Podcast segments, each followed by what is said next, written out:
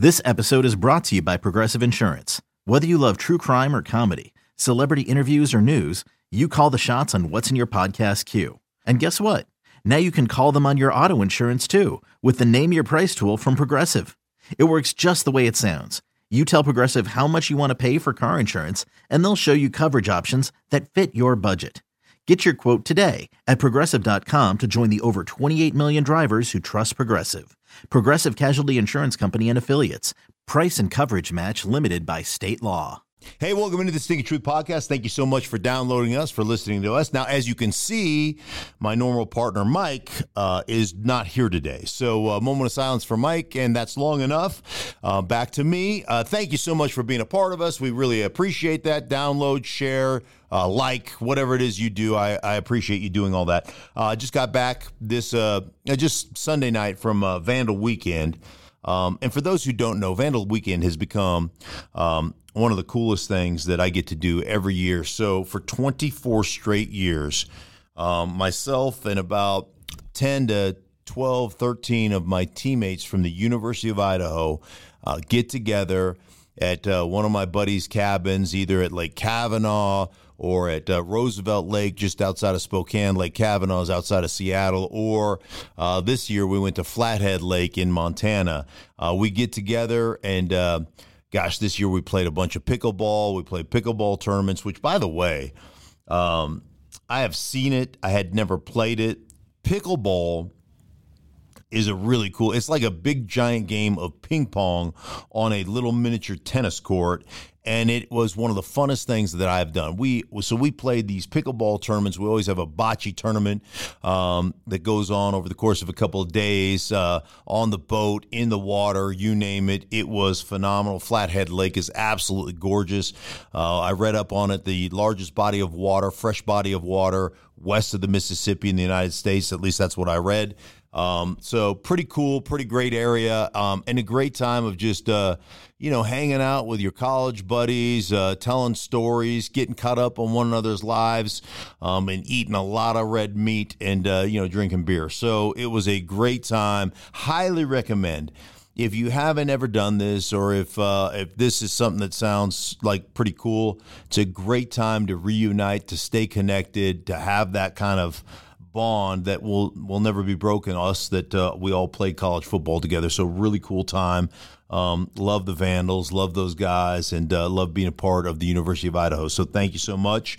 Um, and again, I highly recommend it for you and uh, and your people, right? Whoever your people are uh, it's a great time to be together. All right, so I think the big news of the day and something that everybody's talking about, and, and running backs across the uh, across the uh, across the platform of Twitter and everywhere else on social media, um, lambasted the NFL, the NFL owners uh, for not signing running backs, and obviously uh, Jacobs from the Raiders and Saquon Barkley of the Giants did not sign their uh, franchise tenders. They did not come to a uh, a big time agreement on a, a long term contract, and therefore um, everybody complaining about the running backs not getting paid. So, um, what do we say about that? And I know there were some people that you know pointed the finger at the owners, and this is not fair, and you know we're not being treated fairly, and we're not being paid for our services. Uh, you know we're not being um, you know we're not being treated uh, in a way that uh, is uh, commensurate with what the work we do and all that kind of stuff. And and, and I get all that. I get the the frustration. I get the confusion. I get the upset. Um, and I also understand from an owner's perspective why would you? Because you're not forced to. Owners have leverage in this situation, and you have to look back to several different things. One, I think you've got to look back to the way the league is structured and the collective bargaining agreement. You collectively bargained franchise tags into the collectively bargained agreement.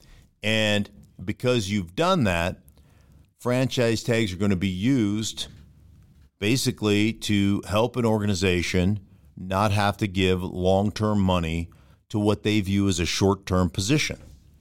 The running back position takes its toll on a body. I, you know, I always tell this story. I haven't told this story in a while, but when I was a rookie, I was playing a preseason game against the Minnesota Vikings. And I had played the entirety of my rookie year in the preseason at the center position. So I'm out of the game. I had just come off the field playing center, and my coach said, "Next drive, I want you to go in and play guard." Well, I hadn't taken a rep at guard. I hadn't taken a snap at guard. Uh, I hadn't done anything at guard all preseason. So the next series, I go in to play guard, and whoever was lined up against me, I think it, it was like Al Noga. It was somebody. They beat me like a drum. I mean, it just went right by me. Boom. Hit the quarterback. It was Bill Kinney. Hit the quarterback in the ribs. Balls popped out. I caught the ball in midair and I turned. Now, you got to understand that when I was a rookie, I could run, like I could move. And um, I was even covering kickoffs um, uh, in, in my rookie season during the preseason. So I grabbed that ball. I see wide open field. I think, man, I might score. You know, at least I'm going to get a first down. And I swear to you, I took about three steps, and four dudes from nowhere, just out of nowhere, came and hit me. And the only reason I didn't fumble is because one dude pinned the ball against my chest. Um, I just got absolutely crushed. And I remember laying down at the bottom of that pile with four guys on top of me, holding on to the football, giving up a sack, and doing all those things, and thinking to myself, uh, note to self, don't ever touch a football again because that brings a lot of attention and uh, you will get your ass kicked, right? So from that point forward, anytime there was a fumble on the field, I never tried to scoop it. I never tried to run with it. I never, I just grabbed it and fell on the ground. So that was that was the way that goes. So the running back position is a position in which the NFL understands that it's short term because of the beating you take on your body. And does Saquon Barkley deserve a huge contract? He was, hell, he had to be like 35% of their offense last year. Maybe I'm shortchanging him. I don't know. But of course he deserves a big contract. But this goes back to what we tell our kids all the time life ain't fair life ain't fair. And everybody is rallying together, and I appreciate all the running backs rallying together. But did you guys rally together? Because I don't remember and I don't recall this, but did you guys rally together when they were making the fullback position an extinct position in the National Football League? I don't remember anybody coming to the forefront that played running back that was a tailback going, We have got to do something to save our fullbacks. No, we won't we don't we don't want to go to eleven personnel. We want to stay. I don't remember anybody being out there on that bandwagon or out there on that soapbox doing that. And here's what happens collective bargaining agreement. And this is where the owners have us over a barrel as players, and I'm part of that, is that they understand that 80% of the guys that play in the National Football League, 80% are short term employees meaning they're going to play the average of two or three years. Is the, the career average in the NFL is still 3.4 years. So 80% of those guys um, are voting what's in their best interest. And it's not necessarily in the best interest of what you're doing as a running back, a starting running back. So they're going to vote that way. And the owners understand that those 80% of the guys need that paycheck come training camp. So, what happens every time a collective bargaining agreement comes up and the owners lock out the players? They know eventually the players are going to acquiesce, right? Because they want that paycheck. So, they're going to acquiesce, they're going to get the deal signed, and 80% of the players don't have the wherewithal or the finances or the career life expectancy to sit out for two games, three games, four games, half a season. So the owners know that we are eventually as players we're going to cave. That's what we do. We we cave. So they're not going to give up that franchise tag opportunity. They're not going to they're just not going to do it. And so running backs you're just not going to get paid. That's switch positions. But quit complaining.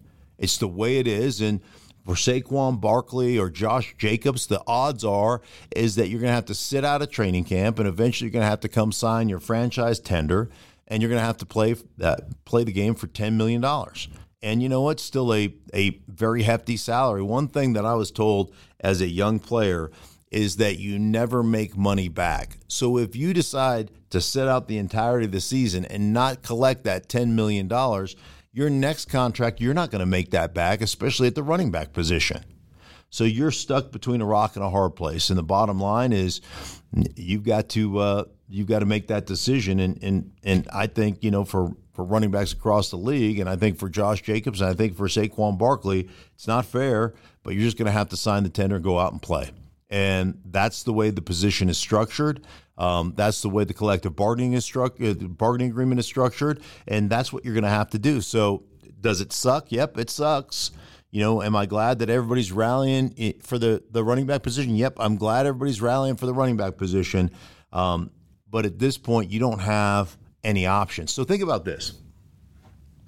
Let's say that you're uh, you're shopping in an exclusive neighborhood and you want to get a, a uh, multi-million dollar house. Let's say that the going rate in this neighborhood for a house, let's say it's $3 million and you've got this beautiful house picked out and they want $3 million for this house. But upon the inspection, there's an issue with the foundation. And you realize that fixing this issue with the foundation of this home that you want to buy is going to be a million dollar project. Let me ask you this that house with the foundational issue, are you still going to pay $3 million for it? Knowing that you're going to have to sink another four million or another million dollars into it and have a four million dollar home that's only valued at three million? And the answer is no. Running back position is a that you've got a foundation issue with the running back position. When you start crunching numbers and you know they have little guys that you know actuaries that crush the numbers and say, "Hey, listen, the, the, cost benefit analysis or whatever it is, the odds are that you're not going to be able to have a 15 year career at that position or a 12 year career. So we're minimizing our damage. We're going to pay you for this season, but we're not going to extend you long term and give you long term money when that position is a short term position, meaning guys take a beating and they start to wear down and become unproductive players as they age throughout their careers. And I think the cutoff number is about 30 years old. And you look at production from you know, being drafted in your early 20s to 30 years old and then after, and the fall off, maybe it's 29. The fall off after you hit 28, 29, 30 is dramatic. I mean, it's off a cliff. So, I get it, and I appreciate everybody rallying together, and I I appreciate the you know waving the it's not fair flag, but you know what, it ain't fair. You're right, and um, it's just the way it is. So for all those running backs that are going to hold out and sit out and complain about it not being fair, um, that's life. That's the position you play, and uh, take your money and uh, quit complaining and move on. That's my advice. Anyhow, for everybody involved in the Stinking Truth podcast, I just wanted to get that out there about the running backs. You got comments? Please give me a comment. Uh, please let me know if I'm full of crap. But um, that's kind of how I look at it, and that's the deal that's been negotiated, and that's the world we live in right now. And you know, n- the next collective bargaining agreement, if you guys want to rally together, pool your resources, pay for the guys that that can't afford a lockout. You know, you older veterans that make hundred million dollar contracts, you want to do that. Um, then do that and and have some balls and essentially hold out for one another and and get those franchise tags taken away. But you know what? You won't because you're not going to do that because you won't rally together because you've never done it. And um, you know, everybody when it comes to the negotiation of the collective bargaining agreement, everybody was about uh, it's not about ours, it's about mine, and that's how we negotiate as players. Where the owners negotiate the opposite of that, and that's why they win the negotiations. So anyhow, for whatever that's worth, uh, it is what it is, and uh, we move on, and we still have the greatest game on the planet without question, and I appreciate that. All right, for everybody involved in the Stinking Truth podcast, uh, we thank you so much for listening. Mike will be back next week, and we'll pick it back up from there.